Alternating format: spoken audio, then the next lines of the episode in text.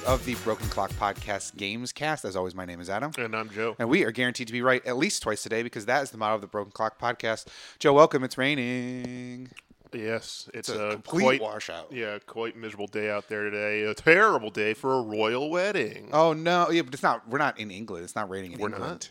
No. Oh, I hate to break it to you. We are Is not it always England. raining in England though? That is a stereotypical view of England, yes, but not today. It looked the ceremony looked beautiful. Everybody I, looked. I wasn't actually. I I, could give a rat's ass about any of it. I was scrolling through news and stuff today, and obviously a million pictures and all kinds of stuff of the dress and Because it like happened and- at like four o'clock in the morning here, right? well, yeah, because it would have been what Because they're like nine ten o'clock. Ten hours ahead of us or something, or behind us Where do you think England is? on the other side of the world. No, it's know. across the pond. I don't know how. It's across the pond, mate. I don't know how many time zones are in between here and there. It's five hours, Oh, okay. give or take. Sometimes it's six. I think right now it's five with Okay. daylight savings and all that. I can never remember, but it's five. It's five hours, I think. So yeah, it was like nine, ten o'clock this morning, which is early for a wedding. Let's be fair. And four Hey, o'clock man, is even earlier to get There's up a to watch whole lot it. of pomp and circumstance. That's It's like, true. They gotta do it because they got 14 hours worth of like ceremony and shit to do afterwards. Oh yeah, you gotta follow royal up weddings or uh, royal dinners and this and that and recaps and Mhm. who wore it best kind of things. and also like taking an hour to introduce like everybody walking into the room afterwards. Yeah, I think it was all done by like I don't know seven o'clock here. Like it didn't. I don't think it was that long. But yeah, no, I didn't care. Somebody asked me like, "Are you gonna get up tomorrow and watch a royal wedding?" And I went, "Absolutely not. No. if anything, I'd be still up at four a.m. But I was tired yesterday, so I wasn't. But I no, there was no way I was getting up at fucking four a.m. to watch two people get married that I don't know or care about. Yeah. Plus, we just had a royal wedding, and like not that long ago. Oh, like- well, that's right. The other there's two of them, right? yeah, there's two of them. yeah, yeah. His brother got married, and I think is more important because he's closer in line He's to the, the, throne. one. Yeah. So, So, like these, these two, they're not going to be king and queen no, I mean, unless something happens to the other two. But the other two have kids, so would the kid, one of the kids, become king at that point? probably oh. depending. Yeah, Oh, man, it's does it even matter? Do they even have any power over there anymore? I thought like the parliament did everything. it's over there. very antiquated their their royal system. It's basically just like, look, here we are sitting on top of our throne. I don't, we don't matter. But yeah. They don't. They're they're just there for a figurehead. Kinda, yeah. I don't think they actually can do anything. No, they can if they if I think if if, If the queen Queenie wants really something wanted done, it to, gets she done. could. Yeah, I think if she really wanted to like decree something, technically she still could, but I don't know. I don't get too. And I from what I hear of like because I like to listen to British podcasts and like British TV and stuff like that, and it seems like most people either a didn't really care about the royal wedding or b don't even really care about the royals all that much like it seems more of an american idea of like look how crazy different they are yeah, over that's there actually something I noticed when I was like seeing all the stuff about it online. It was like a whole lot of Americans like making a big deal about Yeah. it, and then a whole lot of British people going like, "Please shut up." yeah like we don't care like none thing. of us give a rat's ass about any of this. Yeah, um, I'm sure the listeners don't either. So we'll stop talking about it for now because this is our games podcast. So, Oh shit, uh, that's right. if you you know if you're a big fan of the royal wedding, then all power to you. Hope you you're taking a nap now because it's later in the afternoon. But uh, we're gonna talk about video games. So we're gonna start with what we always start with with what we played this week. So Joe, what did you play this week? I didn't play anything. Me either. Yeah, I played more God of War. Yeah, I see. I didn't. I played more Fortnite. Uh, Thanos mode ended at the beginning of the week. Oh. Um, so that was I know it couldn't stay around forever, but it seems like a waste to let that go away. Like Yeah. they just they need to just reskin it and make it like some other generic, all powerful character, Listen, Deadpool came out this week. You throw him in there, like or like make it Cable. Yeah, you know something it, that would be perfect because it's still Josh Brolin. yeah, all right. that would be perfect. Yeah, no, I was uh, I was sad to see it go. Obviously, it couldn't stick around forever, but I was sad to see it go because it was fun. Like even though I only got to play as Thanos once, like the idea that like oh I could try to get it again or just killing It's him. just that it's another yeah. mode, if Yeah. anything. Well, they did add a new mode uh, later in the week, and this one's a contest mode, which is kind of cool. Uh, it's called Solo Showdown, and basically what it Was is. it a Star Wars one? No, it's just a, it's regular solo gameplay, but where you place in a game, uh, you get points, Hmm. and then you have to play 50 matches, which is quite a lot. I don't know how long this event's going to be around for. Um, it's probably not like 50 seems like a lot, but then I realize like when I play, Well, the matches usually- are also timed, yeah, essentially. Like a a match goes no longer than like ten minutes, right? How long does it take for the circle to like fully close? I don't remember. Uh, Like it varies, I think, because sometimes if a lot of if there aren't many people left, it'll skip oh like a, Oh, a section? a shrink. Oh, so I think it depends on the game itself. I don't exactly remember, um, but basically, you know, when you where you place in the game gets you certain points, and there's going to be a leaderboard of all the people who play 50 matches, and then at the end of whenever this is done, um, there's they're going to be a ton of prizes, and there's like it's all like in-game prizes. Like Hmm. Yeah, I think the winner gets like 50,000 V bucks, Oh. which is quite a lot. Hmm. Um, but it's it's a weird kind of contest because it doesn't behoove you to do well in terms of like killing other players and like engaging in the game. It just kind of rewards you by to be a wuss. like playing defensively instead. Yeah, uh, which is, I mean, it's a cool, different way to play because rather than like everybody trying to run towards the center of the circle, it's kind of everyone staying on the periphery a little bit. Like I got second in three games because I just kind of stayed at the edge of the circle, and then when it shrunk, I then ran to the next circle, and like I was hiding in buildings more than I ever would. Like I would just get a trap if I was in the center of the circle. I would just get a trap, place it on the roof of like a hut, and just hide there. Hmm. I wonder. You so you said you had to play 50 games, right? Yeah. I wonder, like, what happens if you play 100 games? Does it Just pick your first fifty. Oh, just your first 50. Just okay, first so it doesn't pick your top 50. No, So, like, if you played 200 games and got 50 or first place in 50 of them, you're not going to have a whole bunch of people playing. Okay. no, it's first. So basically, right. That's. I mean, that's a better way of doing it because it's harder to game the system at that point. Exactly. And like they say this is for like the more elite players and stuff. And I guess the contest really is because you're only giving out prizes for the top 100 people. And I feel like you have to pretty much win pretty consistently and then come in top five, top 10 in the games you don't win. Uh, but even the players that are like really good are still going to go out sometimes in like you know the 60s or the 70s like i'm sure that ninja like the guy that's really great i'm sure there are some matches where he just runs afoul of a couple people like there are three people that land near him and he's getting shot at by two people and they get the best of him like, Yeah.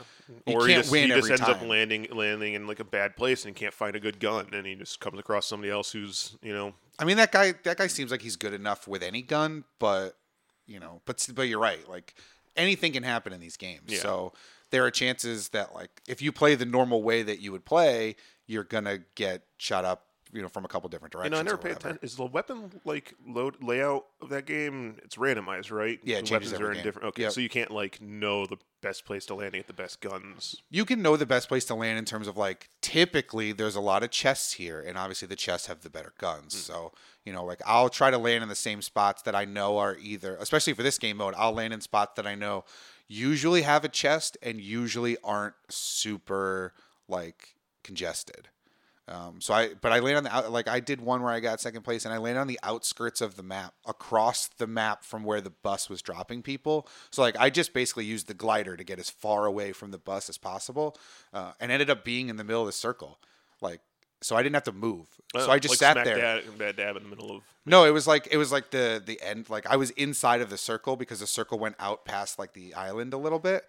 So I ended up just kind of sitting there for the whole beginning part. Like, and there was like two chests and a bunch of shields. So I just sat there Hmm. because I was like, well, I'm going for points here. I don't need kills. Like kills don't matter. Yeah. Which is the weird part about the. yeah, now that you say it like that, I didn't really consider that. Yeah, like it- you would think it would be the whoever got the most kills at the end of the thing, as opposed to Or that that would give you long. bonus points. Like, hey, you came in first, but Yeah, you also got together. 12 kills. Like do a do a, like an averaging thing of like Yeah. kills plus Yeah. survival. Be like, hey, you came in 10th, but you had way more kills than anybody else. So, like, you're pretty good. Here's some points. Yeah.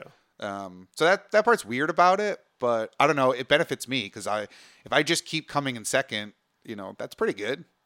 Like because some of the people that come in first a bunch are also going to come in like 60th, so it, it all evens out, I guess. I hope we'll see. I mean, I don't know that I'll get to 50. I don't know how long this goes, and I don't play it that much, but I don't know. We'll see. But yeah, that's all I really played this week. Yeah, like I said, I just played more God of War. Uh, I got to the point of the game where um, I'm about to do the like last end part. game? Yeah. I got the message where like it, you know somebody says to me. Like This is if, gonna be the if- end. Yeah, they're like, better make sure all your equipment is ready because there's no coming back now. So Yeah. I'm like, okay, I'm about to do the last part of the game. Yeah. So I've just been spending all my time like, you know, finishing up uh, Side quests, like, side quests, finding all the weapons. collectibles, Yeah. opening all the chests, like checking everything off the checklist. Um, I don't, you- you haven't gotten too far into it, but there's two grinding areas in the game where it's like uh, they're like challenge areas where it's just doing the same things like over and over again, but you Yeah. earn like an additional type of currency, which then you can use to upgrade like the best weapons in the game. So I'm going and trying to like get the best armor all set. And it's just you know uh, grinding for more Hacksilver Yeah. and stuff. So I'm just doing all that stuff right now. Um, I got like the you know the final boss, not the final boss, but like you know how every game has that alternate boss that's harder than even the final boss. Yeah. I'm trying to do that part. Cool. So it's just grinding out all of that stuff um, right now, and um, I got uh, Hyrule Warriors for the Switch. Came Oh out yeah. yesterday. Yeah. I got it. I didn't even crack it open yet. I mean, I've already played the game, so like, I'm Yeah, not you know I too really excited for it, it. but um, See, I, I, buy am, I buy every Zelda game. I haven't played it yet. okay, I've already uh, played it on the Switch or not this on the uh, the Wii, Wii U, and yeah, like some of it again on the 3DS. Yeah, I um, I think I like borrowed it uh, when it was on the Wii U because like I didn't play it for very long, or like I think I borrowed it from a friend or maybe rented it or something like that because I only played it for like a day, um, and I didn't play very much of it. And I was like, this is cool. I don't need to own this though, like at the time because like I wasn't playing with the Wii U that much, so to buy Yeah. a game for it seemed like like a fruitless effort at that point. But uh, I don't know. I might pick this up. I haven't really had a, a reason to pick up the Switch in a while, uh, so I might I might pick it up. I don't know. I'm gonna see. I'm gonna wait on it. Yeah. It I does mean, look I fun. I I, didn't get it on. I didn't get it on. no, I mean, the game is good. Like, Yeah. I liked it when I played it on the Wii U, and I didn't finish it, so this is a good reason for me to actually like go through and play it again and actually finish it this time. Yeah. Um, but I mean, at the moment, you know, I, I have other stuff I'd rather play than a game that Same. is technically like three years old at this point. Yeah, I think so. Like I've I've been neglecting God of War just because I haven't had like the time to lose three hours into like at a time, which is how I want to play that game. Yeah. Um, so yeah, I'll probably at least wait till that, and then um, what you call it comes out next week. Uh, Detroit. so like, I really kind of want to play that too. Yeah, Dark Souls Remastered comes out next week for me, so that's like the next thing that I'm looking forward to. Yeah. So I think I'm gonna play. I'm gonna play Detroit before I play Hyrule Warriors, and then by that point, like someone may have traded it in, or I might be able to get it cheaper. And like I know they won't go on sale per se, but I mean, you always get the um, the uh, person who sees it and goes like, "Oh, a Zelda game." Yeah, and then buys it, and then they go home and they're like, "What the fuck is this?" it's a Muso. I don't like this. Yeah. Um, yeah, that's true. And plus, like, I mean, we're a month away from E3, and there's usually always E3 sales of things, and you know. And, but not Nintendo games usually. No, but it. I mean, it could be like it would be forty dollars for a weekend or something. Like the week of E3, Best Buy has it for something cheaper, or yeah, fifty dollar. You know, like might as well wait. Yeah. Like it's not. I have other things that I can be Yeah. playing, so I might as well wait to try to pick it up. Obviously, you buy every Zelda game, so makes sense. Yeah. Yeah. But yeah, nothing really new this week, but that's okay because we have a ton of other stuff uh, to cover because, like I said, we're gearing up for E3 and reveals start coming earlier and earlier every year, and the leaks are here. And we talked about a lot of leaks last week from from Walmart, uh, one of which was super confirmed this week. So we'll get to that. Uh, but the big story of the week was on Thursday. Uh, there was a big Call of Duty Black Ops 4 unveiling event uh, where they invited press and all kinds of things to go and look at trailers and videos from from Black Ops 4. So uh, we figure we can talk about that right off the jump. So Joe, initial reactions. What do you think of Black Ops 4? Well, the big thing that came out of it, of course, was the announcement of the uh, blackout mode. Yes. Which is the uh, battle royale mode. That's the, the big all thing. Knew was coming. Yeah, yeah. I mean, we all knew it was coming, um, but we actually got to look at it this time. Um, I well, the thing is that the trailer that I watched, they said it was like the blackout mode trailer.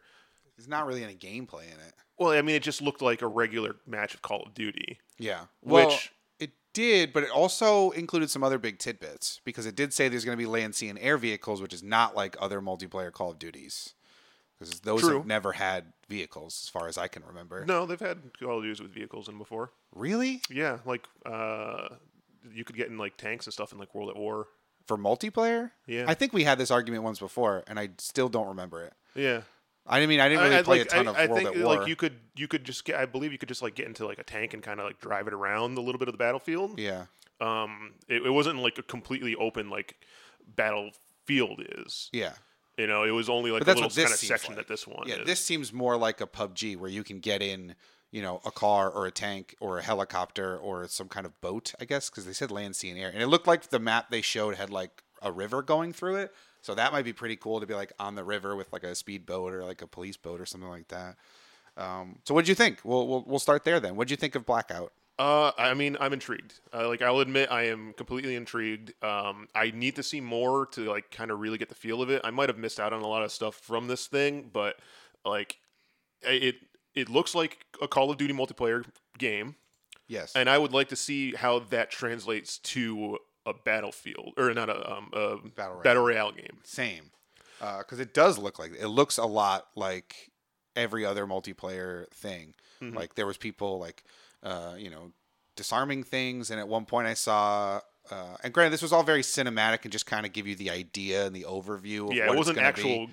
gameplay. No, but It one of the things like, that they sh- cinematicized gameplay footage. yeah, and one of the things they showed was like someone was like sitting in this like bunker area, and they had one of those like remote control like drone car things. That would be so cool for a battle royale mode. Yeah. because you could sit there and then send out like a recon drone Yeah. or whatever. Like that seems really cool and something none of the other games do. Yeah, the the loadout aspect of a Call of Duty game is what makes me intrigued by this because it looks like you are going in like with a, your kind of customized character in these ones, whereas like other battle royale games is you jump in naked, essentially, and you have to like scrounge for this one. This one it, it at least looks like it plays like a. Uh, a regular match, whereas like you have a load because they showed people like running around with riot shields and they showed people with equipment and stuff like that. You know, they had all the the regular accoutrements. So you said, you know, you have Yeah, but- your, your drone weapons and you have your kill streak perks and all that. It, it seemed to be showing all that stuff off in the game. Yeah. So I'd like to see like you know. I'm intrigued at the idea of a game where like you kind of create your character that you take in the battlefield and like kind of customize them to how you want to play in this. See, I didn't get that. I didn't get that vibe from it. I still think it's going to be because I think at at one point they showed a guy jumping out of a parachute, like jumping, like paragliding in. It didn't look like he had anything on him. So I think maybe that stuff will be there, but I don't. I think you're still starting like blank. Oh, I got the like impression that it still worked in the, you know, the loadout gear setup thing that the other ones did. I'm gonna see if there's any kind of uh, I got article here. Let's see if there's any kind of confirmation on that. What? I don't know why my computer is doing this. It thinks websites are unsafe, even though they're ones I go to regularly. Uh, maybe it's unsafe for my health. IGN. Maybe it's unsafe for my health to be going to the same like 10 websites every day. Um, so let's see. So some of the big callouts here, uh, it's 1500 times bigger than the average Call of Duty map, which is crazy. Yeah. Well, I mean, Call of Duty maps have never been large. No, but 1500 times bigger. I mean, yeah, that's pretty big. That's it's not like, oh, it's 5 times bigger. Like, you know, which is what I would have well, thought I mean, for some reason, it- it- odds odds are probably if you compared a Call of Duty multiplayer map to the um, PUBG. like PUBG map, uh, it probably Maybe. is a similar size length. yeah. I- I'm sure when they put out a map, I mean, a, we'll a Call of Duty map is like the size of a regular town in PUBG. That's true. Well, mm, I don't know. The the town structure in PUBG is so lax. Like, True. It's hard to tell like where when it's just random buildings strewn about uh, empty areas. But still, that's pretty. That's pretty big considering. Um, and they also said it's gonna bring different parts of previous multiplayer maps together to make like one cohesive island of sorts. All right, that'd be kind of interesting. You're like going around, and you're all of a sudden you're like, oh hey, this is Yeah, uh, I remember this is this one. Nuketown. Yeah, I remember this one. Yeah, Yeah, that I think that's pretty cool. Um, and it's going to be different playable characters from all the Black Ops games, so probably just different skins and stuff um, to pull in. Like, Oh, so yeah, you can play as Mason from like uh, Black Ops One, maybe. Because I was, I, you know, it's like we talked about before. I'm still confused as to why this has to be Black Ops Four, and it's not just like Call of Duty Battle Royale. yeah. Well, I think it's just the multiplayer aspect of it. I don't. From the looks of all of the news and stuff that I saw this week, it seems like this is replacing traditional multiplayer. I, I don't know if I saw. I no, I, I read uh, an article about that Okay. um, where they talked about uh, the like the, the the the director of the game was talking about how um, like oh there's there's everything in here for like the people that prefer okay. Uh, like a single player campaign. And yeah, it sounded like actually the zombie mode is replacing the campaign in this. Yeah. They kept touting the zombie mode as like the big replacement for the campaign. Yeah, because there is. Yeah, that's another thing to point out is that there is no traditional campaign. There are like Yeah. little story which we, things you which can as everyone was saying before. Yeah, there are story things that you can do, but they're not. It's not like a long campaign. It's more a series of little like vignettes almost, Um, which would what it what it is is that they said that the way that the uh, loadout set up, set up in this game is is Mm-hmm. actually that each uh, class is a character, and it has more of a structure akin to Overwatch, where like every class is a So they're just going for all of it. Yeah, and this really is a huge mishmash of everything. But they liken the the character loadout setup to uh, Overwatch and how like there's the medic character, Yeah. and there's the sniper character in the game, and they're all going to have like distinct character design. Uh, and each one of them is going to have like their little individual story Yep. vignette. Yeah, a series of solo missions set between Black Ops 2 and Black Ops 3 featuring new and returning specialist characters that'll give players a glimpse into the specialist backstories and opportunities to learn new tactics. Um, and then zombie mode can also be played solo as well. So, um, I mean, I guess, I mean, we talked about this before when the rumors first cropped up. Not surprised at all, like that they're ditching single player. It's just weird that this is a Black Ops 4 and yet doesn't. I mean, the solo missions kind of continue those stories, but you might as well have just made like just call it Call of Duty Online and have a battle royale mode and a zombies mode and a this. and uh, yeah, uh, like, and it's weird that they're um, they're limiting themselves to just Black Ops. Like, they could just do it like have Soap and uh, the other guys from like Modern Warfare in it also. Well, they're going to be in the the blackout, I assume, because it said other things from the Call of Duty like franchise. Yeah, But- and also there was a thing about how uh, this game is uh, has a focus on time travel. What? Yeah, there's also a focus on time travel in the game because they were talking about how I like there's that. there's a thing that uh, takes place in like um, Well, Black Ops as the series has kind of bounced all over time, but there No, wasn't but, like, like, time travel. goes back to like Roman times. what? I missed. Yeah. Oh man, I missed that. Let me see if I can find. I didn't actually save that article, so I can see if I can find it. I'm looking it up too. Black Ops time travel for time travel.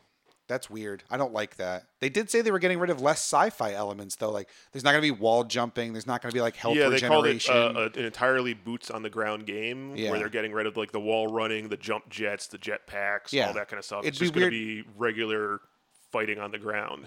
It'd be oh the zombies are time traveling. That's what it is. Black Ops 4 features three time traveling zombie episodes. Oh, I did see one of those today. It takes place in the Titanic. Yes, yeah, they talked about the Titanic. Yeah. Uh, let's see. Yeah. Uh, it is funny to, to, to think that zombies started out as an Easter egg. Like it wasn't even like a regular mode. It was like something that you had to like find in World at War. Like it wasn't touted. It was just kind of like a bonus thing. And that here we are with like fucking time. Oh yeah, here's the Roman one.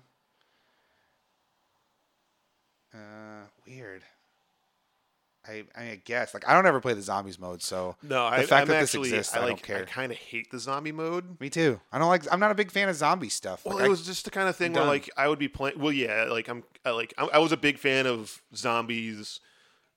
You know, before it was cool. Well, yeah, honestly, it was like growing up when I was a kid. My favorite movie were the, the movies were the Dawn of the like the Night of the Living Dead movies. Like I remember watching those when I was a little kid with my dad. I was a huge fan of the George Romero stuff. So many things make sense about you now. No, I'm just kidding. Uh, my dad used to, we I used to watch horror movies with my dad all the time. Mm-hmm. Um, uh, so like growing up, those were kind of like my favorite things. Um, but it was just the kind of thing where like uh, when those were first coming out in the games, yeah. like I just wanted to play multiplayer, but like everybody was always like, "Let's play zombie modes," and it was always the kind of thing where I was like, ah, "I don't really want to play that," and then like it just made me start to hate them to the point where like every time Your friends, like, you mean, and Yeah. and society as a whole. Yeah, Got everybody. Mhm. Yep. um, it, so it just like really turned me off to even like at the concept of wanting to play the zombie mode stuff because like I just wanted to play multiplayer.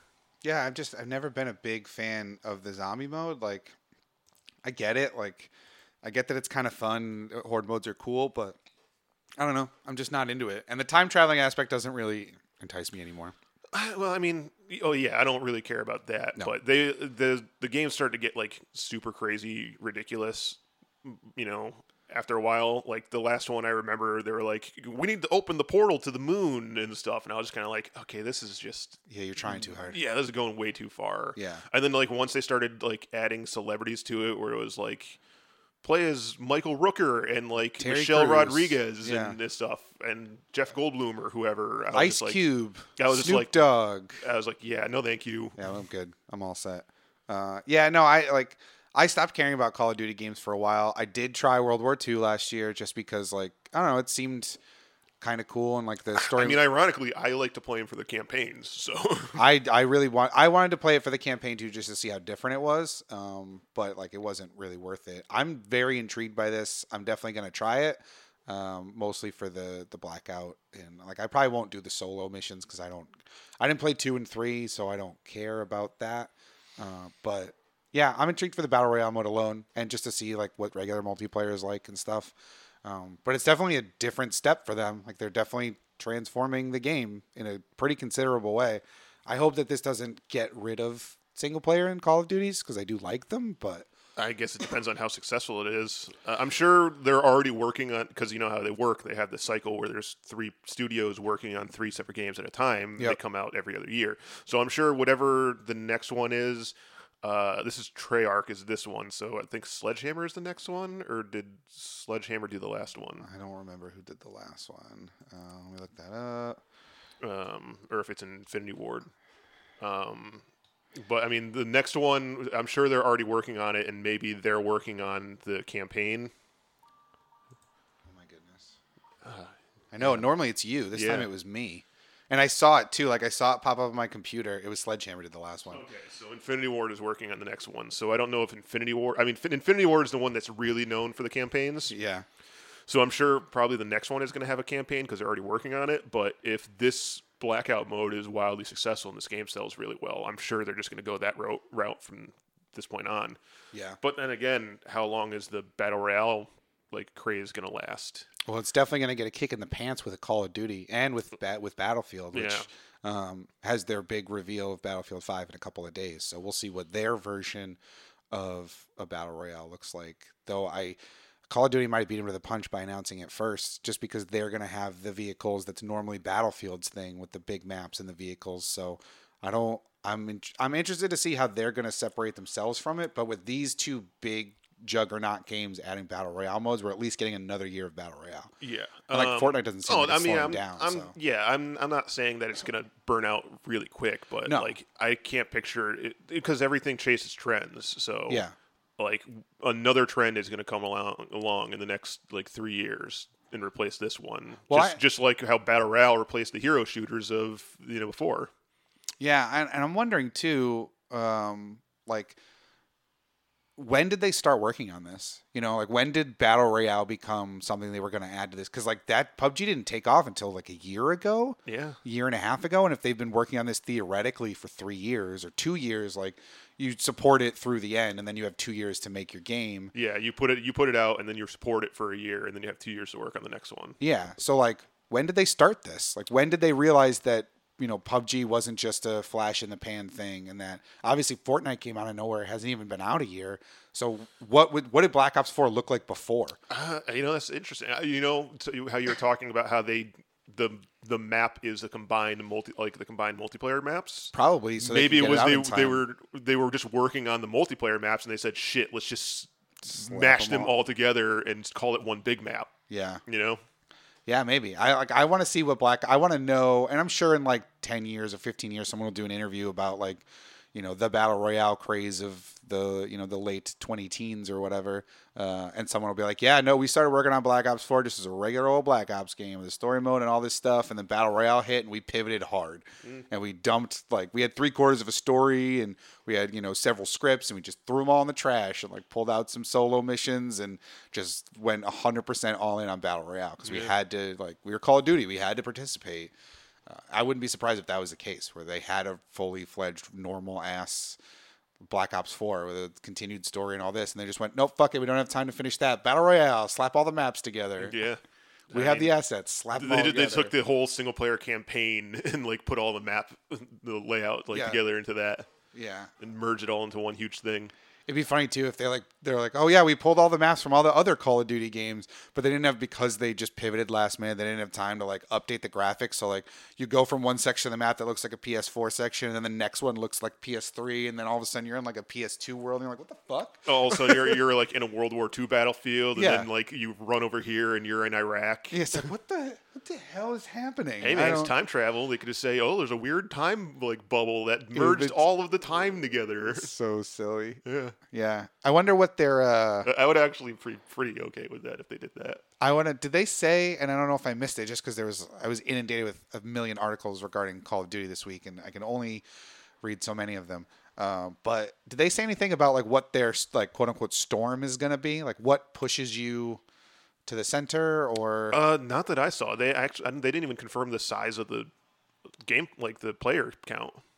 that's true. They didn't. Yeah, I would assume it's a hundred. Yeah. I from the video I, I saw, it looked like it had like uh, it was counting down from two teams of fifty. Okay. um because Which it would be looked like it one said it said like you know like 42 versus like uh 43 or something Yeah. like that and maybe that was the kill count up or down i don't know like uh i wonder if there's it's going to have maybe kind of like a ticketing system like uh battlefield does where instead you have like a certain amount of lives that your team can lose I don't like that. yeah oh i'm not sure Yeah. um yeah. I don't know. I don't know if I missed it in the and trailer. then and then I, it made me kind of wonder where I was like, so is it just going to be like team versus team? Is there going to be like a lone, you know, like lone mode where it's just you versus everybody? no, I, I hope that there's still like A one regular versus ninety yeah. mode. Yeah, like Yeah. a survival kind of thing, like it where it seems like oh I'm dropped behind enemy lines and everybody's against me kind of thing. Like Yeah. that'd be kind of cool. I like that's what I Well, I mean, like about what- the battle yeah. royale modes. Yeah, I don't like playing the, the team modes and like Teams are PUBG fun- teams are fun. Fortnite. Like if I have enough people, like I'll I'll play squads and you know and I, I'll play duos. Oh, I a like lot. squads. I like like the team of four. I just don't like it when they do that like fifty versus fifty mode. I played a bunch of 50 versus 50 in Fortnite this week just because I had a bunch of challenges that I felt like would be a lot easier in 50 versus 50. Like I had to get sniper kills. I'm not good with the sniper rifle, so I just ran to like the mass battlefield area and just tried to pick people off because they're all focused on some other person and yeah, not they're, necessarily they're me. thinking of the close quarters. Yeah, so. I'm uh but they're also looking in different directions because there's people all over the place. So it's like, oh cool. At least I know I'm not gonna get snuck up from behind. So I can just kind of camp here and just try to pick people off to get as many kills as I need to get my challenges or whatever. So um but yeah, no, I'm definitely still uh I'm more intrigued than I was before just because you know, the blackout mode does look cool. And, does. And I do like the battle royale modes more than just like the regular Call of Duty multiplayer. And I'm, I'm like interested in how it will incorporate like the more tactical aspect of the Call of Duty games. Like like you Yeah. said, like watching the guy play with the drone. Like you don't have stuff like that in the current games. So Yeah. I do kind of want to see like what happens if say you can call in an airstrike or something like that. Yeah, exactly. And because what I what I always say and what we always talk about is that okay, the battle royale is a trend right now, and a ton of games are trying to piggyback off of that. You got to show me something different. You mm-hmm. have to make yourself stand out because otherwise, I'm just going to keep playing PUBG and Fortnite because I know those games. Those games are super fun. Everyone I know is playing those games. Granted, these people may switch over to to Black Ops as well, but mm-hmm. I need a reason to do so. And that seems like a reason that I would be into, like a more tactical version, um, and just a better looking version. Honestly, I was too. actually uh, just about to say that it looks really good too. Yeah. Like it, I mean, PUBG kind of looks like ass. Like Yeah, it, doesn't look like a current gen game. Yeah, it's very bare um, uh, Fortnite like looks good for the cartoony aspect of it, Mm-hmm. but uh, or uh, like a super realistic looking one with like high end graphics, like a Call of Duty game, it looks really good, and, like Yeah. really interesting. So that aspect of it too is enough to be like, okay, I, I'm kind of drawn in enough by this. Let's let's see, let's see how we let's see how we do with it. So yeah, I'm I'm more into it than I was Black Ops Four when Black Ops Four got like revealed or whatever. Yeah, I mean the truth, announced. the very truth of the matter. Like if Black Ops Four was just another Call of Duty game, Wouldn't I care. wouldn't be nearly as interested Nope. in it. Same. I would just be going like, okay, it's another Call of Duty game. Yeah, it's a sequel to a game I didn't play in a series I never really liked. Uh, because I never like I think I played Black Ops One and I was I kind of liked the story of it, but I wasn't super invested. And then I just did not care about two and three. Two is actually like one of my favorite Call of Duties. Yeah, I'm not saying it's Cam- bad. I just- campaign wise yeah. and multiplayer. Like I actually thought Black Ops 2 was probably like top 2. It'd probably be like Modern Warfare 2 and Black Ops 2 is like the two best Call of Duty games in my opinion. Mm-hmm. In terms of also like single player campaign and multiplayer, yeah. both of them are stellar in my you know in the in my opinion. Um, I did not like three Hmm. because it three was the one that like really went with the sci-fi jump Yeah. jet like wall running shit that I just kind of went like ah, fuck this like I'll play Titanfall if I want this. Yeah, right. Like Yeah. it just seems like a better version of that thing. Yeah. Uh, yeah, no, I, I, I think I was just burnt out when they came out on Call of Duty, so I just I skipped them, and then obviously the super sci-fi jump jet stuff did not want to bring me back into Mm-hmm. it. So uh, I did see they have grappling hooks in this new one though. That seems kind of cool. Hmm. So yeah, I, uh, I'm pretty optimistic, Yeah. and we'll definitely be trying it. I don't know if I'll buy it, but I'll definitely be checking it out. I mean I'm sure we're gonna see a lot more stuff coming soon. Yeah. Um, I'm sure there'll be betas too. Like Mm-hmm. I'll probably try to see if I can get it and stuff like that. So um, I'll definitely be trying to get in on that if they uh, announce such a thing. And normally it's on PS4 too because they have the exclusivity rights this gen. So that's true. yeah, so uh, we'll see when that comes around. But that was the uh, the kind of big topic of the week. Uh, which obviously it's a Call of Duty game. It's always going to garner a ton of attention. So, and I'm sure, like Joe said, we'll be talking about it more as the uh, as the weeks and months go on towards its October release date. I thought they always came out in November, don't they? Uh, I believe so. Let's see. Now I have to look it up, even though I've looked it up like a bunch of times. Uh, release date. Let's see. October twelfth, twenty eighteen. Oh really? I thought they always came out in November. It's it, it used to be like the first week in November. Yeah. Um, but this one's coming out a little bit earlier. Mm, Okay, interesting. Yeah. So yeah, we got uh, we got plenty of time uh, for that to come out. I'm sure we'll have more news and we'll probably get a lot more concrete information at E3. I would have to assume it'll be part of like Sony's presentation to be like here, here's more details on the battle royale mode. Here's gameplay. Oh yeah, I'm sure they're gonna have they're gonna have something where they're gonna have like 50 people come out on stage and like play Yeah. it or something like that. Yeah, maybe not on the stages. I don't think you could fit Well, them all. But they'll, like, have, they'll have like one of those things where they're gonna have like an arena conference room, like yeah. set up with 50 people yep, and they'll it. get big Call of Duty. Like I'm sure they're working. they're gonna the they're gonna pick people from the crowd and be like, we picked like hundred people and we have them all in this room to play and we're gonna watch like a, a big multiplayer match. Yeah, it'll be like, oh, here's 25 pros, and here's like Yeah. 25 personalities. And Yeah, they're gonna- randos. yeah, they're E3. gonna be like, oh, Ninja is like you know doing this. Yeah. So they're I guarantee you they're working behind somebody at one of those companies is working behind the scenes to try to put together some big splashy like reveal of gameplay of the battle royale. So um, yeah, we'll definitely be talking about it more in the coming weeks. Uh, but we'll jump now to the lightning round. Not lightning round for this week. Uh, there are a ton of stories because, like I said, a lot of stuff coming out before E3. Uh, so first off, lightning round. Uh, Rage 2 is real. That was one of the leaks that we talked about last week uh, for Walmart. Uh, Bethesda officially confirmed it uh, in a pretty clever way. I will say, uh, because what they did was we talked about like the the weird like posts they were putting up on Instagram, like the clock tower with the paint on it and like all these other things. Well, the way the paint all lined up on all those pictures, when you just looked at Bethesda's Instagram page, uh, just had like all of the paint marked out a big number two. Oh, I didn't realize that. Yeah, I sent you that picture. That was like Rage I, is I- real. I saw like I saw you sent me that thing, but I I had already known that it was announced, so I didn't like pay attention to it. Oh yeah, no, that was like the day before like the official like trailers and everything dropped on it. Um, but it was still a pretty cool way to be like, okay, here's a big two for for Rage Two. That's pretty uh, that's pretty clever. And so on Monday they dropped a bunch of trailers and stuff. Like it looks cool. I didn't play the first Rage, but this looks like a lot of fun. Like it's a big open world, like goofy kind of. It almost looks like what I wish Borderlands was, in a way where it's like it looks goofy. it's what Borderlands was supposed to be. yeah, Because I mean, did you ever see the original Borderlands? Mm. When Bo- Borderlands was originally announced, it was like a hyper realistic like game. It did, wasn't cartoony. Yeah. I still have like the Game Informer issue that had like all the uh, pictures of it. there was like Borderlands announced, and it was like all realistic looking and stuff. And then like ha- you know, I think it was like really far, in, like eighty percent into the production, they just went like Cell fuck shaded. It, fuck it, we're cell shading everything and like making it all cartoony. yeah, I Yeah. never like the cell shaded look, but I Yeah. don't know if people love that game. Well, yeah, Borderlands is also one of those games where like I hated because everybody wanted to play it all the time, and I was like, ah, can we play something else?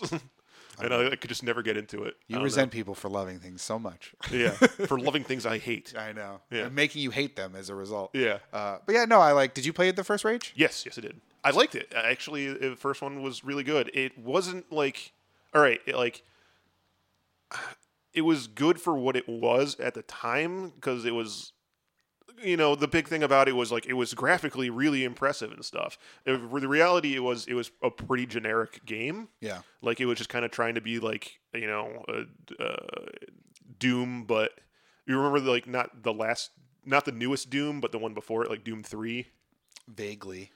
like back when that was like the biggest graphical thing, like the big deal. Yeah. It was basically trying to be like post-apocalyptic Doom. Um, it was like fairly generic story-wise. Like it was just like you're in a Mad Maxian style like desert world. Blah blah Yeah. blah blah blah. Um, but it was like fun. It did look good at the time. I'm, I'm sure it still looks good when you compare it to a lot of other stuff nowadays.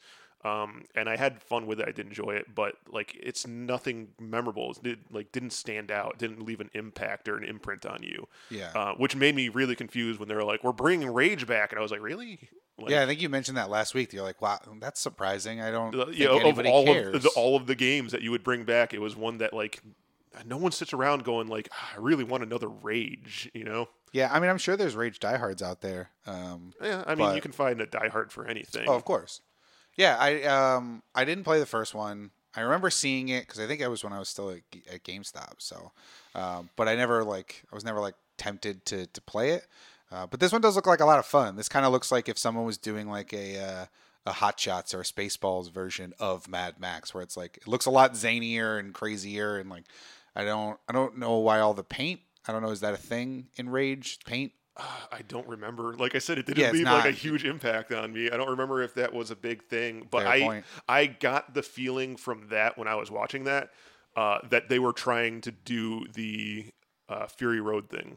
Yeah, maybe. remember in that's just Fury Road, like there was they always shot up the like paint clouds that Yeah. like the the blue and the green like uh, smoke clouds. yeah. I kind of got a feeling of that where they were trying to copy that uh, aspect of it. Yeah, but it's just it makes sense. Yeah, I mean it is being made by the studio that made the Mad Max game that came out. I still have to go play that. I just got that for PlayStation Plus. I, haven't I really like that game. I hear it's Like, really good. Really good. Yeah, Um, and you know, I looked at this one and I went like, okay, that looks fun. Part of me made me think like, I wonder if this is Andrew WK's fault why would it be Andrew WK's fault? because the song was playing in the trailer. Oh, what song was playing? Uh, I only know the party one. Is that the one that was playing? I no, remember. this is like the your life is over now. Your time is running out. When your time is at an end, then it's time to kill again. Yeah, I don't know Andrew WK. I Oh. knew that one about partying, and I looked when it's at time him. to party, we will party hard. Yeah, and I looked at him and I It's, was it's like, his other song about partying, but it. not the other song about partying. "Gotcha." I just It's- looked at him and I was like, song about partying. "I don't, I don't get your vibe, dude. I'm not into it. I don't, I don't know. It's it's hard not to get like kind of pumped when you're listening to his music. I think. It's kind of hard not to party, right? Yeah, Fair enough. you want to party and you want to party hard. yeah, because when it's time to party, party, party all the time. Yeah. Uh, but I mean, like I remember when I was watching the trailer, going like, "Oh man, it's been a long time since I heard like Andrew WK," and I was kind of like going like, "Yeah, There's a reason for that. yeah."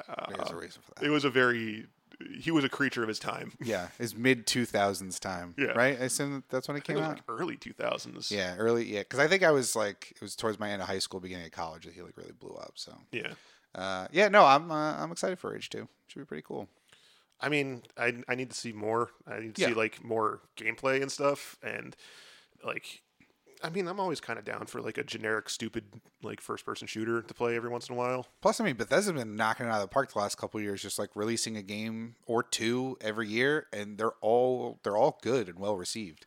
Like even They, the they don't Dishonored, they don't sell well though. That's the weird thing. Like even Dishonored 2, which was a game that everyone was kind of like, okay, the first Dishonored was fun. Like I'm kind of in for this.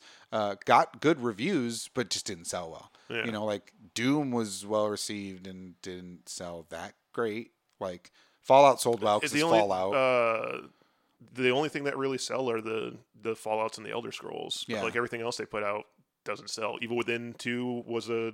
I mean, I loved Evil Within Two. It didn't sell well. no, Um, Wolfenstein didn't sell well. Uh, Doom didn't sell well. Uh, like you said, Dishonored. The the it wasn't Dishonored two. It was the, like Rise of the Outsider or something was the one that just came out. Well, that was an expansion to Dishonored 2. I Yeah, think. but it was one of those like standalone expansions. yeah, yeah. But like Dishonored 2 came out like a year or two ago, right? Uh, It wasn't that long ago. I don't remember. I don't think. Uh, yeah, I don't think Dishonored two even sold well. No, it didn't. But they were all well received and well reviewed, which is crazy to me. That like, I mean, I guess I'd rather have them putting out games that are good. That and I don't really care how they sell, but obviously you do care because you want sequels to good franchises and stuff like that. But Bethesda's just been putting out good games. Whether people are buying them is a separate discussion, but like that leads me to believe that this game will probably be pretty good, even if it doesn't sell through the roof. So that that at least excites me because if I buy it, I'll be like, oh, this is fun. I do enjoy this, which is what it's what we do it for. So yeah, we'll see. Yeah, I definitely need to see more gameplay though to be like completely sold. Which I'm sure we'll get at E3 because Bethesda always does a pretty good conference, and uh, I'm surprised they. I mean, I'm sure they had to put it out because Walmart like pulled the rug out from underneath them. This would have been a cool like, here's this new game and it's coming out in the fall. Um, so that was kind of a bummer, but yeah, they'll definitely be talking about at E3. Um, all right. Uh, lightning round. We got a surprise rumor uh, this week for a game that probably will be at E3. So if you don't want to hear about it, you can skip ahead a couple of minutes. But uh, looks like we're getting a Star Fox spin off game that is a racing game called Star Fox Grand Prix. What do you think about that, Joe? Because you're giving me a look like you're kind of weird on it.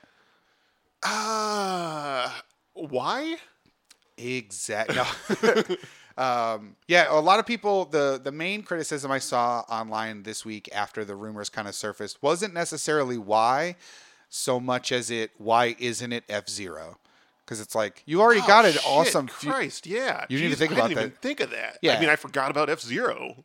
Um, but yeah, and I think so did Nintendo, and that's people's problem. They're like, you already have a futuristic-y plane style racing game.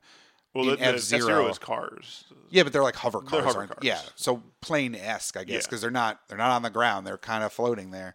Uh, why not just make that game when this kind of sounds like it would be that?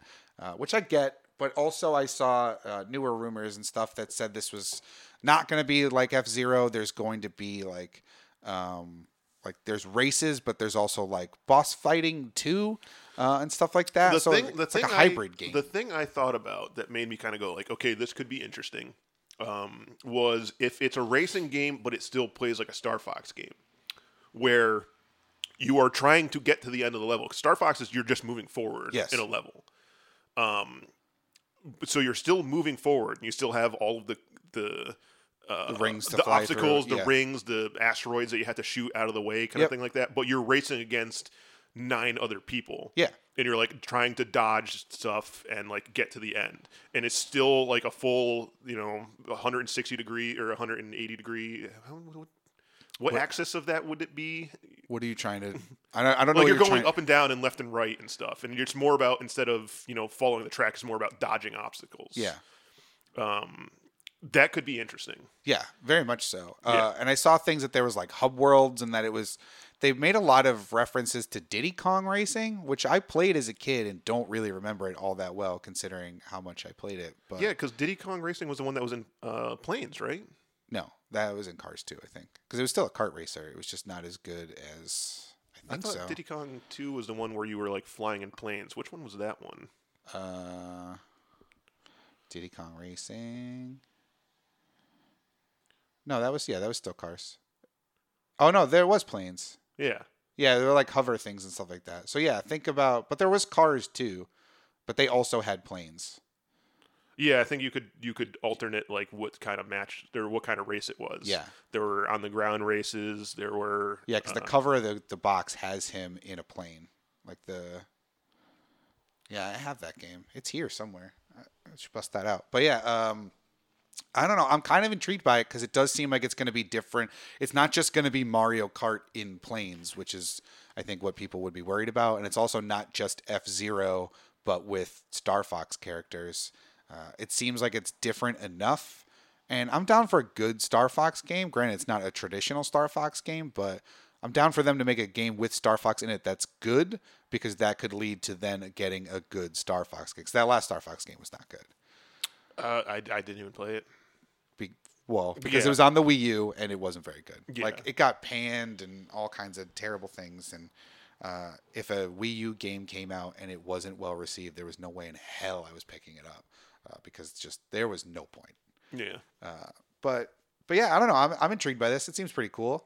I like the idea of it from Well, what I've read so far. I mean, I'm interested. I'm far from sold at Oh, this yeah, point. I well, absolutely. I mean, all it's just rumors as of right now. Nothing has been confirmed. I'm sure they seem like pretty solid rumors, of course, but um, I- I I mean, I've never been like a huge Star Fox fan. Same. Um, I, I'd be intrigued if they can do something different, which Yeah. this is Nintendo, and if, if it's anything, they know how to do something different. Whether or not that different is any good is to be determined, but I, I'm willing to give it a try, but I definitely need to see anything of it just yet. I think I would like to see if they were if it was something where we're like that I'm hearing now where it's you know it's a racing game but there's also objectives and stuff in addition to trying to beat the other people like it'd be cool if instead of having like boosts along the track that like you killing something or like you blow up an asteroid you get to like get a boost from that like you get rewarded for doing well or you shoot down a, another racer Or it's the kind of thing where like you're racing, but if you get hit by an asteroid, you get knocked back. Yeah, which would probably be, be the case. But or Yeah. you could like, you know, you die and you have to like respawn or whatever. Mm. Because there wouldn't be like the ability to fall off tracks like there is in other racing games Mm-hmm. if you're just like flying through space. Uh, but uh, I would like to see something where like you get rewarded for like blowing something up and then punished for not. Mm-hmm. So that could be that could be interesting. But I'm sure that'll be a thing at their treehouse or whatever it is that excuse me, their Nintendo Direct at E3.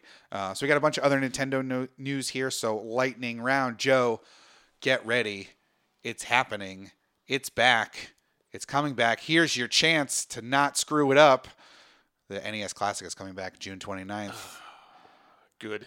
And they said that stock of that and the NES Classic will be available through the end of the year. So you've got plenty of opportunities to get your hands on that little mini Nintendo that you missed out on last time uh, because you weren't patient and willing to wait in line. Are you excited? Oh, yeah, I did fuck up because of that, didn't I? You sure did. You thought, let me go to a right. different store. I forgot about that. Fuck. Stayed at the first store, you would have got one. Yeah, that's true. You wouldn't Fuck. even have to worry. Uh, yeah, no, I'm excited. I, I like. I want like. I mean, I have stuff now that makes the NES Classic look silly in be- terms of like being able to play games in HD, like old Nintendo games. Yeah. Um, But you have to own those games. Like, Yeah, which most of the the, ones on copies. yeah, most of the ones you probably do. the, I mean, I still have all of the Nintendo games from when I was a kid, Same. that or the ones that I would want if I wanted them, kind of thing. Yeah. You know, I still have all my Zeldas and Mario's and all that jazz. Um, so, but uh, I mean, just from like a collector's standpoint, I want to have an NES Classic. Well, because you already have the Super Nintendo Classic, Mm-hmm. so like it'd be weird to not have both mini consoles sitting there on whatever. Yeah, I, I've like bought special created. stands for them, like Yeah. display stands, or for the SNES Classic. I have Yeah. a special display stand for it. It looks really cool sitting on my shelf. Uh, yeah, and I totally want to get another one just, uh, just or the other like the other one just to have it. Mm-hmm. Like after I um, uh, bought the, I think I talked about this before. Like after I bought it, I went online to like look for one, and like they're all clearly bootlegs and shit. And I was like, I don't want to like you know pay 150 bucks for like an obvious bootleg Yeah. you know the like the packaging is all different and shit Yep. um so i am glad there's coming like and i'm glad that they're actually going to support it and make it available like i can still find snes classics Same. in places nowadays so Yeah. it's like clearly they know how to keep it in stock so as long as they keep up with that one the same way they do with the snes classic uh, I'm excited to, to get it and just just to have it for display, if anything. Yeah, same. I definitely want it. Like I was sad that I didn't get it because I, you know, I like having all those games readily available to, to play. Now, one question that springs to mind that I'm going to ask you, Joe, does the fact that they're supporting it through the end of the year uh, throw a wrench into the plan that we all assumed was coming of a next mini console, like either a Game Boy Classic or an N64 Classic? Do you think that we're supporting this through the end of the year means probably not going to get a new one before the end of the year? Uh, I mean, no. I mean, I, I, I, I, I still assume that it's coming. The N64 Classic is coming. Yeah. Um, I had no real thoughts in terms of like a timeline for that. Well, I mean, because they've, they've each of the last two years they've done one. Well, that's true. Yeah. So technically, uh, when did the SNES Classic come out? 27 uh, September 2017. Oh, so it was okay. Um, Yeah, because it was when I was in California. oh, that's right. Yeah, yeah. Uh, I mean, it still could come out with the N64 one. and like, just have all three available through the end of the year. that's possible. Yeah. I mean, I Uh, definitely want an N64 in Realm. Oh yeah, I definitely want an N64 Classic. Do you think it comes with four controllers? Or do you think it just come with two? It'll just come with two. Damn. I mean, you're gonna I mean, honestly, maybe maybe not even because. It depends what games are on there. Oh, yeah, honestly, I mean, it, yeah, if it's gonna have Smash Brothers on it, Mario Kart, Mario Smash, Kart, that's all shit that you're definitely gonna want to have four for. Yeah. It might be like a hundred bucks at that point. But that's okay. Like I would think I would pay a hundred bucks because then I could bring that thing anywhere. Like I don't want to bring my N64 places because it's gonna get wrecked, and then I have to go spend sixty bucks or whatever to get a new N64 that's also twenty years old. So, but like I'll bring a mini console anywhere. I mean, if it comes with two, as long as they make extra controllers available. Yeah. Because I don't think they did it with the Super Nintendo Classic, but when the Nintendo Classic came out, they sold extra controllers. Yeah. See, I don't even because the SNES Classic only came with one controller. Yeah. And they sold a second controller. Yeah. Separately. The SNES Classic came with two controllers. So you didn't need, you know, Yeah. you didn't need extra ones. yeah. I would, but see, here's the thing. I, I Because the only wanna- thing is that the the Nintendo 64 controller takes a lot more to make than a Nintendo or a Super Nintendo controller. well, yeah, because you'd want to put Rumble in it, and you'd want to put like, the Rumble was a separate feature. I know, but I feel like now you'd put the Rumble in it. Like, you're not gonna buy a Nintendo 64 Mini and then have to go buy a a Rumble pack again for your new. I mean. I still have my Rumble pack. I do too, but the the ports on it have been Wii ports, so they wouldn't be. So you couldn't go like. Well, the Rumble pack plugged in the controller. that's true, but you couldn't use those old controllers at the very least. no, no, yeah, you definitely couldn't use your old controllers unless they sell some sort of adapter. That'd be cool. If they sold an adapter, adapter. I'd be fine. Yeah. I'd, Um, I'd just wait for the 8BitDo uh, wireless N64 controllers anyway. So Yeah. uh, two's fine, I guess. Yeah. Um, yeah, I mean, I, I imagine it would probably come with two, and they would sell the control other controllers separately. Yeah, Uh, but like I said, the only thing that make would make me think like there's no way they would package in four is just that there's a lot more that goes into those because not only do you have to make the controller, you also have to make sure that it has like uh, the, the the thumbstick, Yep. um, and like the memory card card expansion slot thing in the back where like the Rumble plugs into. You wouldn't have to make that. That's though. true. Yeah, they could just make it all built into the system at that Yeah. point and have none of it really require. So it could be just like a, you know, maybe even fill that port like in, or like just make it look like it's got a save pack in it. Yeah, you just you just close it off at the bottom, so it looks like it's got something in it. Yeah. Um, yeah, like this is the chance for them to take all those like nickel and dime accessory things away. Mm-hmm. Like you don't have to go buy the expansion pack for the mini uh, Nintendo 64. It's just going to be all built in. You don't have to buy a memory card. You don't have to buy a Rumble pack. It's all just built in from the get go. So I feel like that would be the best way to do it. But we'll see. I, I hope for it because I really love the N64, and that would be one that I definitely wink wink won't mod right away uh, to put all of the because I know it's not going to have my wrestling games on there. And darn tootin', I need my wrestling games. I, I don't know, dude. It if you're gonna put anything on that, like if there was a thing for demand on games that would be on it, and WCW versus NWO. I think would be really high on that list of like popular N64 games that well, that people No remember. Mercy and WrestleMania 2000, like those are all well. well, WCW and NWO is like the game. all of them are though. Like we, uh, I went to that like video game convention thing last year, and they were having No Mercy tournaments. Hmm.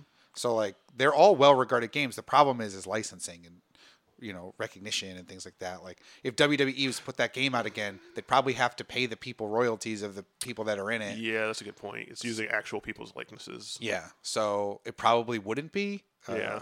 But you darn tootin' I'd put that game on there. Yeah. like I would put every game on there that I owned as a kid. That would, like I'd be all about my Ken Griffey Jr. Slugfest. I'd throw that shit right back on there. Yeah.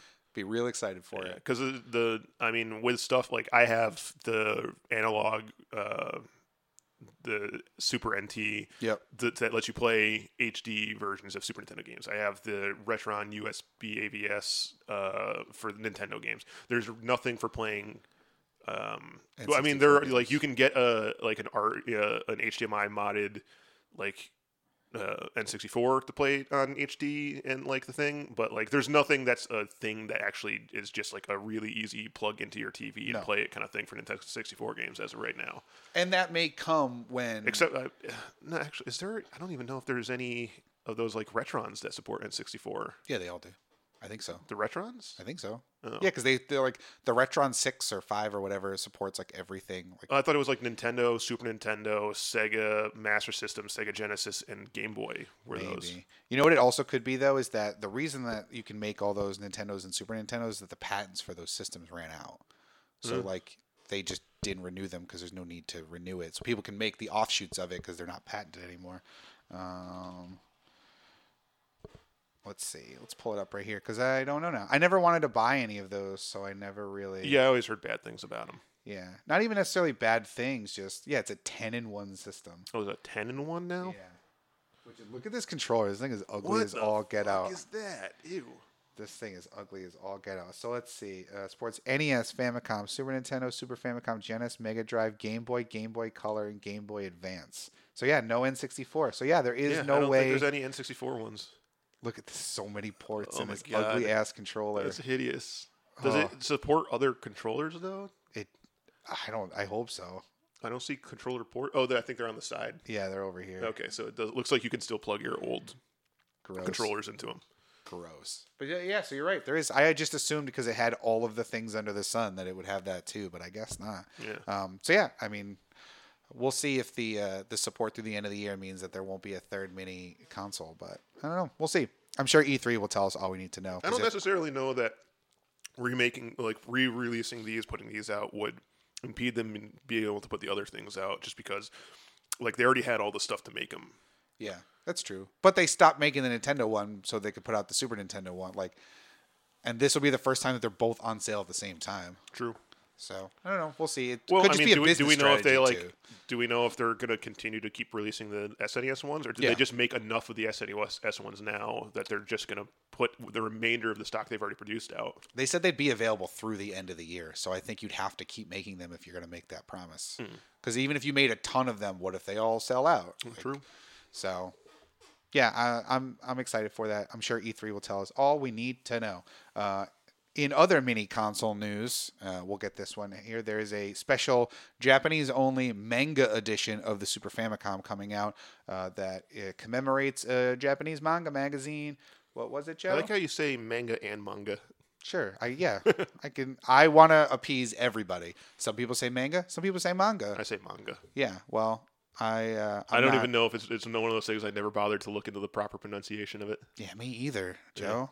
me either. Yeah. Um. But yeah. Uh, but yeah, it's a Shonen Jump, which he said it was the 50th anniversary of Shonen Shonen Jump magazine.